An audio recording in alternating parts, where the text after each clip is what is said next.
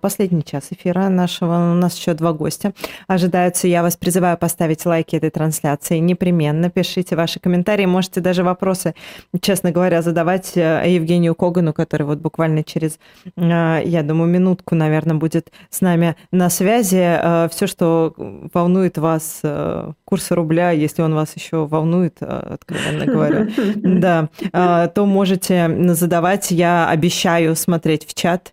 Вот. А я, кстати, уже вижу, что Евгений Коган к нам присоединился. Инвестиционный банкир, автор телеграм-канала Биткоган. Евгений, здравствуйте, доброе утро. Доброе утро, доброе утро, друзья. Ну, скажите доброе нам утро. что-нибудь оптимистичное. Упадет он резко вниз после вот такого э, роста? ежедневно. Но, вы знаете, предсказывать, вот он возьмет сейчас и упадет, причем непонятно куда и как, я не буду, потому что мы с вами не вангуем.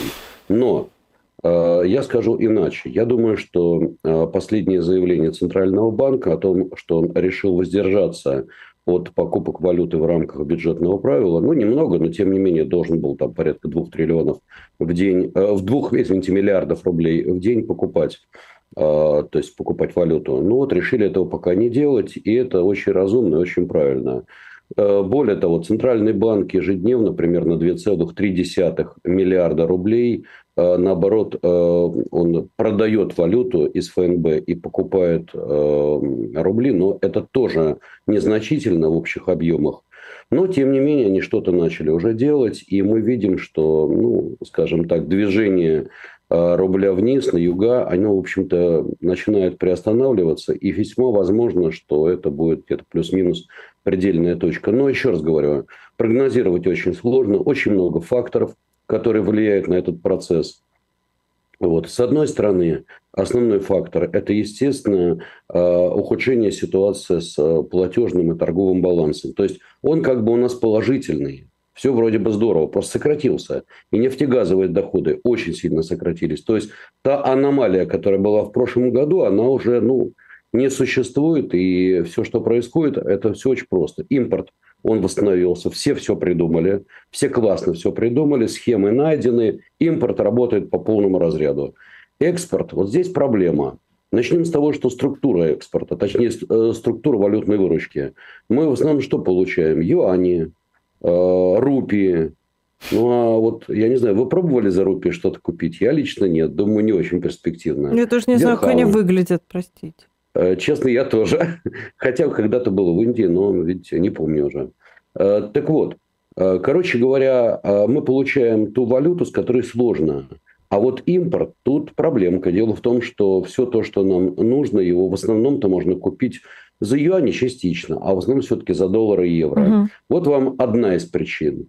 Ну и, кроме того, мы не знаем, это только по статистике сможем узнать и потом, объем вывода капитала.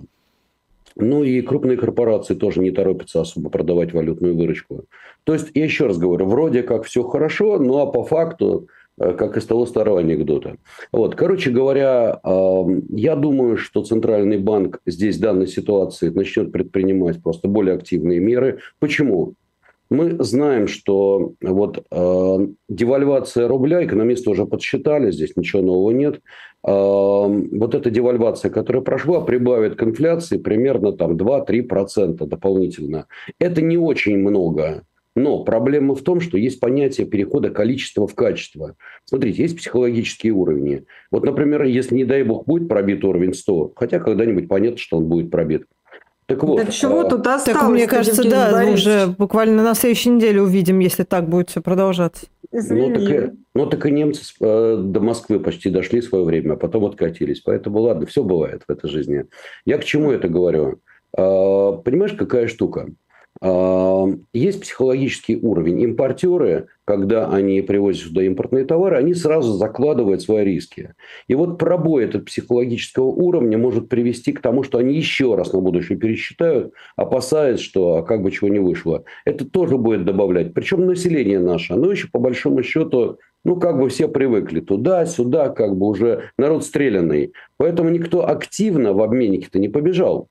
Более того, Вот э, общаясь со мной, огромное количество клиентов говорят, наверное, мы подождем, если покупать, то там все-таки, а вдруг будет снова 90 или даже 85. Вот, никто не торопится. Понимаете, пока население, оно спокойно достаточно, ну как, нервно, но спокойно относится. Так, может, денег нет у людей уже? Маша, а вот здесь вы будете очень удивлены. Деньги есть. Более того, мы видим, что розничные продажи потихонечку растут. И вот э, цифры показывают, что, в общем-то, у населения России деньги есть. И не зря, кстати говоря, Центральный банк в последнее время вот поднял ставочку. И, видимо, Заботкин, один из зампредов ЦБ, сказал, что еще, видимо, поднимут. То есть они хотят охладить спрос, в частности, на деньги. Э, это очень неприятно для экономики, потому что, смотрите, даже если Центральный банк прав, и действительно инфляция по году будет 6%, а ставочка-то уже сейчас 8,5%. Это значит, что реальная ставка, то есть ставка над инфляцией, 2,5 – это много. А если не еще поднимут, допустим, на 100 базисных пунктов, будет 3,5. Это чудовищно много, это бьет по экономике. Понимаете? А если действительно Центральный банк, я говорю, если прав, угу. и в следующем году инфляция будет 4%, ну, блажен кто верует, ну, допустим, да, то получается, что реальная ставка будет еще выше, понимаете? А тогда, вроде бы, если так смотреть на все эти цифры, то наши облигации государственные, ну, так лет на 10, которые ну, с, э, с погашением через 10 лет, они же должны, по идее, сейчас тогда укрепляться и расти. А вот нифига. Я смотрю за индексом RGBI, это индекс российских облигаций. Падает зараза, причем вчера еще падение ускорилось. И доходности, например, по десятилеткам российским, то есть госбумагам, уже сегодня 11,2, 11,25.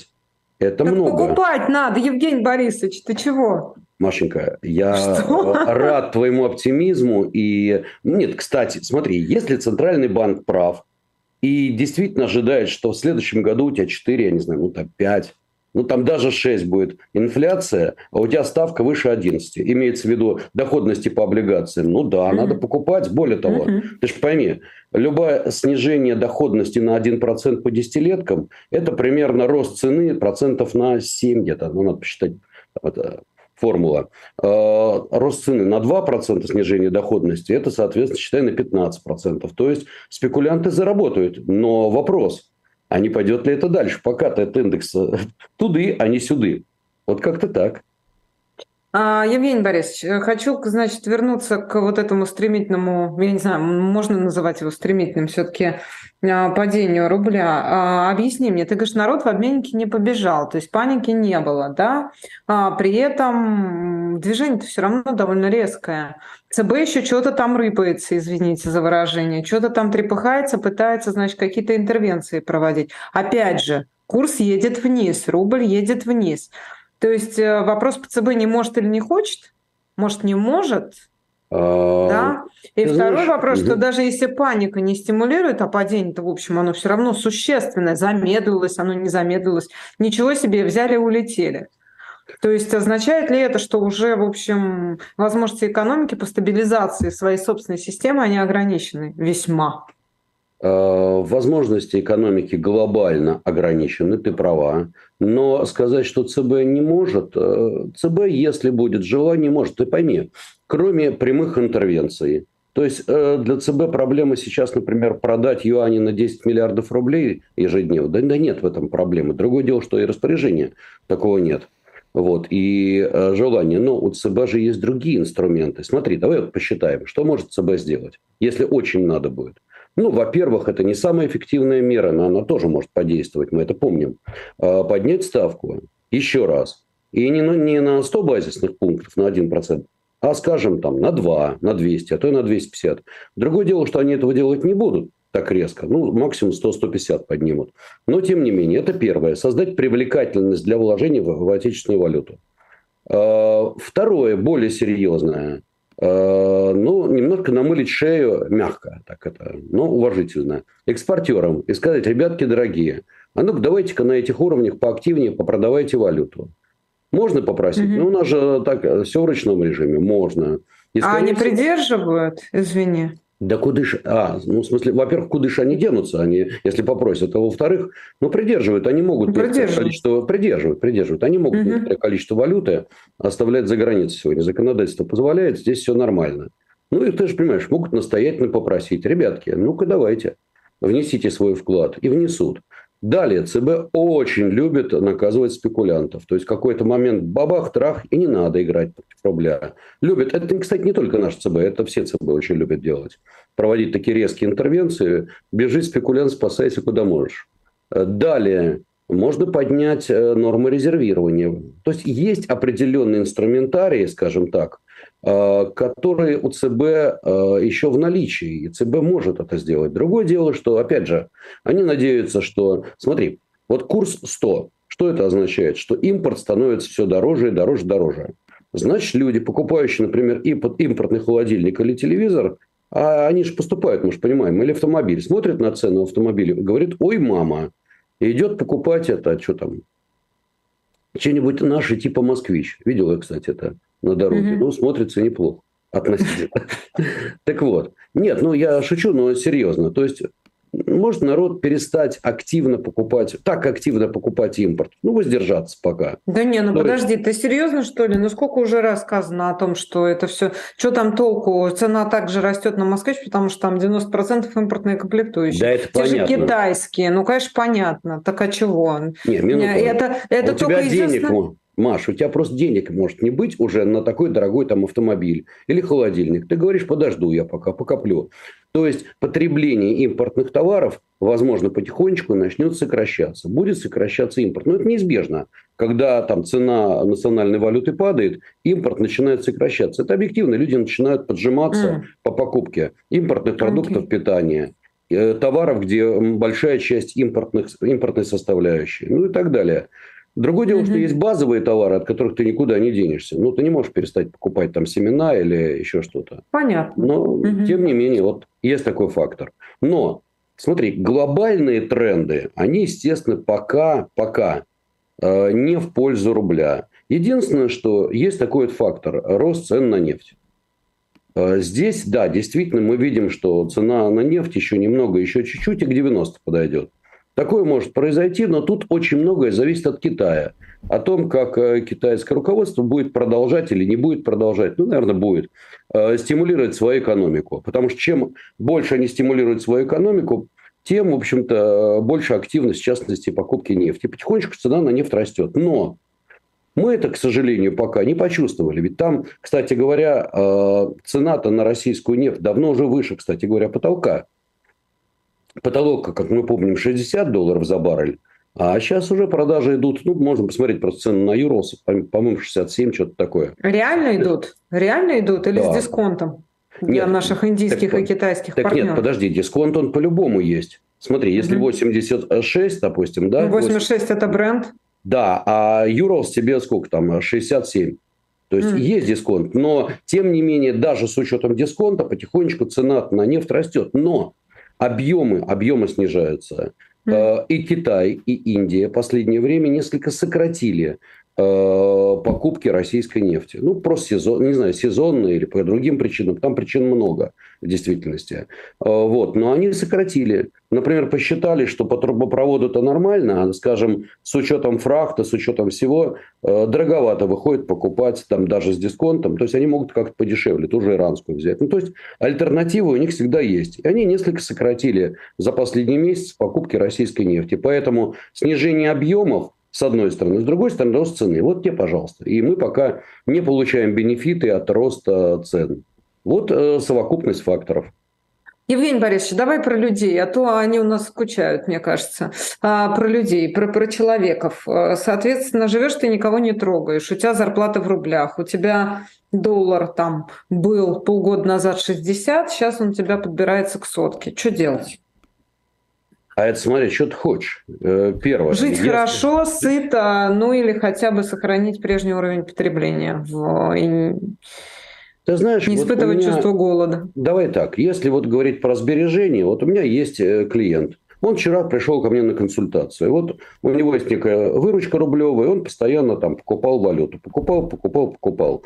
Он меня спрашивает, слушай, а по текущему уровню мне покупать или подождать пока? Смотри, я ему говорю честно, старик, ты знаешь, будет завтра 120 или 90? Я не знаю, и ты не знаешь. Поэтому ты каждый месяц спокойно там это делал, продолжай делать. Самая эффективная вещь – это не, не отходить от своего плана. Это первое. Просядет, снова купишь, там, потом вырастет, еще купишь. Потом среднее у тебя все равно будет нормальное. А гадать на кофейной гуще, будет там завтра дороже или будет завтра дешевле, это глупо нерационально. Это первое. Второе. Э, у многих сейчас сбережения в наличных там, долларах, ну, в юанях нет, но в долларах, евро есть такая штука. Народ меня спрашивает, не бежать ли сейчас срочно продавать свои сбережения, вот сейчас будет счастье. Я не вижу. Заработать? Ну да, заработать, потом типа доллар снова станет, там, я не знаю, 60 или 70, все будет хорошо, все mm. И я тогда откуплю, как народ наш привык. Честно, я пока не вижу факторов для серьезного укрепления рубля. Все может быть. Вот все может быть. Мы живем настолько в непредсказуемом мире. Вот возьмут и договорятся о каком-нибудь там перемирии. Не знаю. Еще что-нибудь может быть. Ну, еще раз, я фантазирую.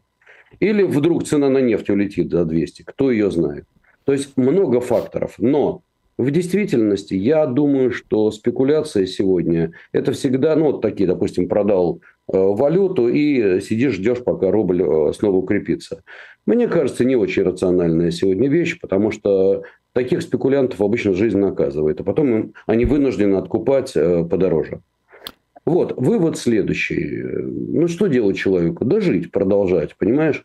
Э, так же, как он и жил, и в конце концов у каждого своя стратегия. Кстати говоря, так же, как и инфляция у каждого своя. Вот у нас инфляция там типа будет 6%, да? Только, не знаю, сел я, например, посчитал. А вот ну, для да. меня инфляция процентов 25, не меньше. Ну, mm например, цены на такси, там, я не знаю, сколько улетели, процентов на 50, а то и на 100. Цены на полеты за границей тоже улетели в космос. Не знаю, там внутренний туризм, все плачутся. Ну и так далее. То есть, реально многие продукты питания стоят значительно дороже. Поэтому, ну, мне самому было интересно, сел я посчитал, ну так, чисто эмпирически, для меня процентов на 20. Есть такое понятие личный уровень инфляции. Вот каждый, для каждой семьи. Кстати говоря, для, э, чем беднее люди, тем тоже у них а, инфляция их значительно выше персональная. Но это отдельный разговор. Так вот, что по этому поводу? Ну, плакать или убиваться? Нет, пытаться заработать больше. Сегодня огромное количество ниши, люди пытаются. Ты знаешь, с кем не поговоришь, все плачутся. Ну, это классика. Деньги, деньги, они вообще слезу любят. С кем не с бизнесменов не поговоришь. Все катастрофа, все ужасно. А конкретно? Ну, говорит, в последнем месяце неплохо заработал. Последний год неплохо заработал. Вот серьезно ниш возникает достаточно много. Я, например, не вижу ниши в сфере парфюмерии, косметики. Люди активно занимают легкой промышленности. Евгений, тоже... Евгений, вот вам еще Ты одна говоришь... ниша. Мы вчера обсуждали, значит, издание агентства опубликовало статью о том, как, а, значит, Хуснулин рассказывал Владимиру Путину, что вот коммерческая застройка, жилье строится в 100 километрах от а, а, боевых действий, от фронта в Мелитополе и в Мариуполе. И люди уже покупают там а, квартиры, покупают, берут ипотеки. Вот кто на этом зарабатывает? Ну, кто? А как нам вообще можно на этом заработать, если завтра, возможно, там бомба прилетит, и вся эта застройка, э, Нет, собственно, исчезнет? Стоп. Если вы хотите из меня сделать вангу, я не, это, я не ванга. И поэтому ванговать, кто заработает или будет там эта самая линия фронта или не будет, я не знаю. Так это 100 Но... километров от фронта. Ну вот там сейчас я ведется понимаю. коммерческая застройка. Я понимаю, но это не ко мне, правда. Это к военным экспертам. А что касается, кто заработает, как кто заработает, застройщики. Давайте мы посмотрим на отчеты застройщиков. Отчеты отличные. Э, отчеты и талоны, и самолеты, я смотрю, великолепные. ЛСР даже дивиденды платит. Понимаете, мы все опасались, что еще немного, полгода назад, год назад, мы с вами разговаривали, боялись, что будут массовые банкротства застройщиков. Да черта с два. Разговаривая с региональными застройщиками, они замораживали год назад проекты, потому что опасались, что просто никто покупать не будет. В регионах вовсю раскупают недвижку. Почему? Мы прекрасно понимаем, почему. Конечно, конечно, вот понимаем. Но вот это же все. перекос. Мы начали вчера этот разговор с твоим коллегой Олегом Ицхоки и говорили как раз о перекосе, о перегреве, о дисбалансе в российской экономике, связанной вот как раз там с усилением некоторого количества секторов и некоторого количества там социальных прослоек, да? Вы знаете, я удивлю вас, перекосы, они не только сейчас в российской экономике. Перекосы, они по всему миру идут. И я вижу, к примеру, что вот эта вот растущая доля государства и госзатрат по всему миру – это один из э, сильнейших факторов, которые толкают экономики не только России, кстати, и Америки, и госпрограммы многочисленные, и прочее. И поверьте, что это по всему миру. Перекосов много. Да, в российской экономике сегодня куда ни плюнь, везде довольно интересные такие творческие, я бы сказал, перекосы. Это правда. Потому что, например, льготная ипотека – это тоже в определенном смысле э, перекос, потому что деньги стоят у нас, скажем, ну вот сегодня 8,5% теоретически для банков ведущих. Вот. Э, для населения понятно, что дороже. Но э, льготная ипотека, я не помню, сколько она там, 4-5% дешевле. Перекос в определенном смысле, да. Государство стимулирует покупку жилья. Я просто знаю, у меня знакомые там в Питере купили квартиру. Я спрашиваю, какая ставка. Когда мне сказали, у меня глаза дыня. Я говорю, я тоже так хочу. Вот. Угу. То есть, это есть такое. Перекосы у нас... Э, да, слушайте, поскольку существует параллельный импорт, это всегда некое творчество, это всегда некие там перекосы и различные схемы. Да, это есть, потому что гольная выдумка хитрая. Поскольку сегодня экспорт затруднен и придумываются самые различные э, формы всего этого дела, ну, так извините, и здесь перекосы. Поскольку мы живем э, очень сильно в зависимости от госрасходов, а мы видим, что значительно выросли расходы бюджета. И у нас, э, кстати говоря, мы планировали, что дефицит бюджета в этом году будет, ну так, триллиончиков 5, 6, 7, я, честно угу. говоря, ожидал. Но с учетом девальвации нет. Минфин говорит, нет, скорее всего, выйдем на планируемые примерно там 3 триллиона рублей. Почему? Ну, как бы для Минфина это девальвация мать родная. Ну, угу. потому что доходы бюджета растут. Опять же, вот для Минфина хорошо, с другой стороны перекос, потому что для населения это мягко говоря, не очень. Для экспортеров хорошо, а для населения не очень. Поэтому еще раз говорю, много перекосов. Это, понимаете, э, огромное количество санкций с одной стороны, э, мировые цены на энергоносители с другой, э, высокие процентные ставки, кстати говоря, в мире, это третье. Все это такой совершенно невероятный замес, которого в мире не было. И вот классические законы, то, что происходит сегодня и в России, и в мире, они не описывают. Поэтому действительно экономисты говорят о перекосах, потому что они не знают, как, как описать текущую Евгений, ситуацию. ну вот а. я вас спросила про это жилье в Мелитополе, Мариуполе. Я же вас не прошу, как военного эксперта, это э, комментировать. Это совершенно не к вам, и я это прекрасно понимаю. Но какой банк может дать ипотеку под такое жилье? И как, почему им это выгодно? Можете мне объяснить? То есть э, ты берешь ипотеку под жилье, которого, возможно, завтра уже не будет. Ну, э, давайте так. Э, если у этого банка есть программа финансирования такого жилья, и она государственная программа, значит, он будет делать, и все. И здесь э, банкир, слушайте, если ему даются определенная госпрограмма, он даже чирикать не будет. У него понятная вещь абсолютно. Вот. А что касается банков, и, ну, здесь у каждого банка свои расчеты.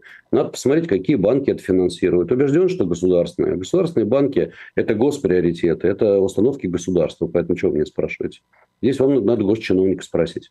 Если бы я могла их спросить.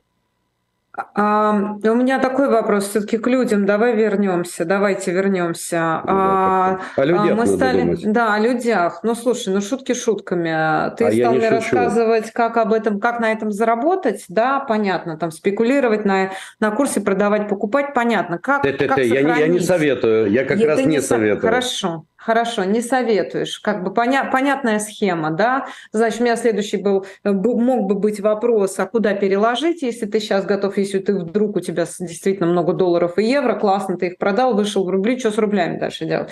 Но я не хочу сейчас... Э, Подожди, Почему? Стой, я могу стой. коротко сказать. Я знаю. Но сначала, прежде чем ты будешь, как это, услаждать слух наших э, э, обеспеченной части нашей аудитории, наших слушателей в настоящий момент, скажи лучше, что делать людям, которым надо просто сохранить сохранить то, что у нас есть, и то, что у них есть, и попытаться сохранить уровень потребления, при том, что курс улетел там за полгода вдвое? Ну, давай так. Как сохранить уровень потребления, мне трудно сказать, потому что зависит только от одного. Надо больше зарабатывать. Знаешь как, не бойся маленьких, больших расходов, бойся маленьких доходов. А как посоветовать человеку зарабатывать? Ну, наверное, не сейчас, не в этом формате. Есть ниши, я могу рассказать, так сказать, э, какие направления возникают и где можно заработать. Потом, кстати говоря, у нас очень сильно растут заработные платы. У нас действительно работодатель... Нет, нет рабочей силы. дичайший дефицит квалифицированной рабочей силы, и работодатели вынуждены сегодня поднимать заработную плату, потому что, ну как, ты не поднял, ушел квалифицированный работник другим. Это к слову. Так что, ну, работникам я советую сейчас, если не чувствуется высочайшая востребованность, ну, могут прийти и сказать, ребята, вот как бы Вася Пупкин зовет с соседнего предприятия. А так давать советы здесь сложно. А вот э, во что вкладываться и что делать, я сказать могу. Смотрите, после того, как проходит довольно серьезная девальвация, после этого великолепно начинают себя чувствовать экспортеры. И у нас ряд экспортеров на рынке взлетели в цене, ряд задержались. Мы видим э, снижение цен, э, ну не снижение, но по крайней мере пока небольшой рост цен на акции Норильского никеля, уникальное предприятие, не под санкциями. Мы видим, э, что Русал мы видим, что Русал достаточно подзадержался. Я лично, ну, вчера, например, купил акции и докупил еще Русала, Норильского никеля. Фосагро, я считаю, что может тоже еще подскочить в цене. Ну, и есть целый ряд других экспортеров, которые зарабатывают и заработали от девальвации, и их акции действительно могут подскочить, и их немало. В конце концов, Россия экспортно ориентированная страна, не надо забывать. Вот. А вообще, э, ты знаешь, самое глупое, еще раз тебе говорю, это пытаться вот поймать момент и спекулировать на валюте. Это самое неправильное, невыгодное. Слушай, ко мне на днях пришла одна очень уважаемая, ну, пришел очень уважаемый клиент, женщина, и говорит, Жень, смотри, я пропустил, вот у меня лежали, долг вернули, там, миллион рублей. Вот что мне делать, ужас, ужас, доллар улетел. Я говорю, слушай, ну, вот это было где-то полмесяца назад. Я говорю, купи акции экспортеров. Но у нее же плюс определенный. Почему? Потому что они потихонечку начали расти и частично ей компенсировали, частично падение, так сказать, э, ну, стоимости из-за падения роста доллара. Ну вот конкретика, что я могу еще сказать. А научить, как больше зарабатывать, ну это каждый на своем рабочем месте. Вот как так. Угу. У меня такой вопрос еще по американской экономике. Объясни мне, когда мы считаем, как э, вот как высчитывается э, соотношение, да, курс рубля к доллару, если в этот момент доллар тоже летит? Я имею в виду, что доллар тоже дешевеет. Э, По ну, отношению к чему только мне фантазии не хватает, чтобы определиться, от какой точки все это считается? Все очень просто. Есть у нас другие валюты, есть корзина валют, так называемый индекс DXY. Это, например, DXY – это корзина валют против доллара. Вернее, доллар против корзины валют. Вот, а, то есть можно смотреть соотношение евро к доллару, можно со соотношение британский фунт к доллару. То есть это все динамическая модель. И мы смотрим кросс-курсы и тех, и других валют друг против друга. И, собственно, об этом мы и говорим. Доллар вырос, доллар упал. Кстати, последнее время доллар, как, кстати, я и говорил ранее, потихонечку растет относительно других валют. То есть индекс DXY потихонечку растет относительно корзины там и евро, и э, канадский доллар, и там ряд других валют, британский фунт. Вот. Почему? Потому что в мире все стали немножко напрягаться и S&P поехал вниз, то есть индекс американской биржи, вот, и так далее. Э, то есть вот эти вот факторы, которые я говорил много раз, что ну, должны сработать, и в мире не так все здорово, вот потихонечку начинают работать. Вот, теперь модель действительно динамическая, и рубль – это одна из этих валют. Да, понятно, что у нее своя жизнь, у этой валюты. Слушай, ну у турецкой лиры своя жизнь. И мы соревнуемся сейчас с турками, кто веселее припадет. Но, тем не менее, пока мы, пока мы на первом месте, мы их обогнали, мы молодцы. Вот. Э, надо же быть где-то чемпионами. Серьезно? То есть даже, даже на фоне эрдогановских экспериментов рубль чувствует себя хуже, чем ну, за, послед... ну, за последнее время, да, за последнее mm-hmm. время. Но это может изменить. Слушайте, Эрдоган, он красавец, он всегда что-нибудь придумает. Он mm-hmm. вырвется на первое место, хочется пожелать ему удачи. Вот. Но если серьезно, это динамическая модель, где присутствует каждая валюта, торгуется относительно всех остальных валют. И мы можем посчитать движение рубля и относительно тенге, и относительно сумма, и относительно канадского доллара. Понимаешь? Поэтому это глобальный такой мировой винегрет, в котором работают, э, ну, скажем так, финансисты, это их хлеб. Они на этом, угу. кто-то и зарабатывает. Я лично не пытаюсь, а кто-то на этом проигрывает огромные деньги. Тоже есть такое. Я просто спросила, потому что действительно и ставка повышается, потому что действительно и, и все эти твои любимые рейтинговые агентства, типа Fitch, типа Moody's, они же все понизили. И S&P летит, в общем, тоже падает. Ну, не если не летит, то падает. И как бы Нет. ощущение, что всем плохо. И на этом фоне хочется рубль, ну уж совсем э, как Маш, это, пожалеть или оплакать. Машенька, ты знаешь, когда я смотрю на этот мир, я вспоминаю старое правило медведя. Когда ты убегаешь от медведя, неважно, как быстро ты бежишь. Важно, чтобы все остальные бежали хуже тебя. Вот. Это, по-моему, знают все, в том числе американская администрация тоже. Вот. Но это так слово. И э, поскольку в мире не всем сейчас хорошо, значит, будут случайно, естественно, разгораться конфликты в разных точках мира. Это так, by the way. Ну, потому что если звезды зажигаются, значит, кому-нибудь нужно. Но Смотри, если мы вот э, как раз говорим об этой палитре красок э, во всех этих валютах, это все очень просто. Действительно, тут сочетание и роста экономики, и торгово-платежного баланса каждой страны, это и, в конце концов, э, процентные ставки. Вот почему доллар стал, например, расти в последнее время относительно других валют. Европейцы, скажем, э, заявили, что они пока притормаживают поднимать процентные ставки. А Паул еще грозится, что я вам говорит, покажу Кузькину мать и, возможно, еще раз подниму ставку. Ну, я думаю, не поднимет, скорее грозится. Ну, посмотрим, будем следить за рынком труда. У них с рынком труда до безобразия все хорошо. Не хотят э, количество безработных расти, и все. И в мире тоже. Вот как ни странно, понимаешь, это смешно, но тем не менее. В мире тоже дефицит рабочей силы. Кстати, о дисбалансе. Вот вы говорите да. дисбаланс. А вот, пожалуйста, пришел его величество искусственный интеллект. Что должен был сделать искусственный интеллект? Выгнать всех с работы. Потому что сидит такой хитрый работодатель и говорит, сейчас я запрягу искусственный интеллект, и будет он работать вместо там, 10 квалифицированных специалистов. Вот нифига. Не получается. Это, во-первых. А во-вторых, что самое интересное, кто-то должен обучать работать с искусственным интеллектом, кто-то должен внедрять. И возникают новые и новые специальности, как ни странно. Понимаешь? Так что жизнь развивается очень интересно. Вот говорили все, сейчас у нас не будет водителей больше грузов. Ну, потому что, извините, э, искусственный интеллект и это вождение автомобилей без пилота. А в итоге дефицит как раз вот этих самых товарищей. Ну, это же хорошо, пока, соответственно, не растет безработица, можно говорить, что и рецессии никакой нет. Евгений Борисович, нас выгоняют, в общем, пора завязывать. Так всегда. Спасибо большое, да, нам на оптимистической ноте закончили. Начали на пессимистической, закончили на оптимистической. Редко так бывает, а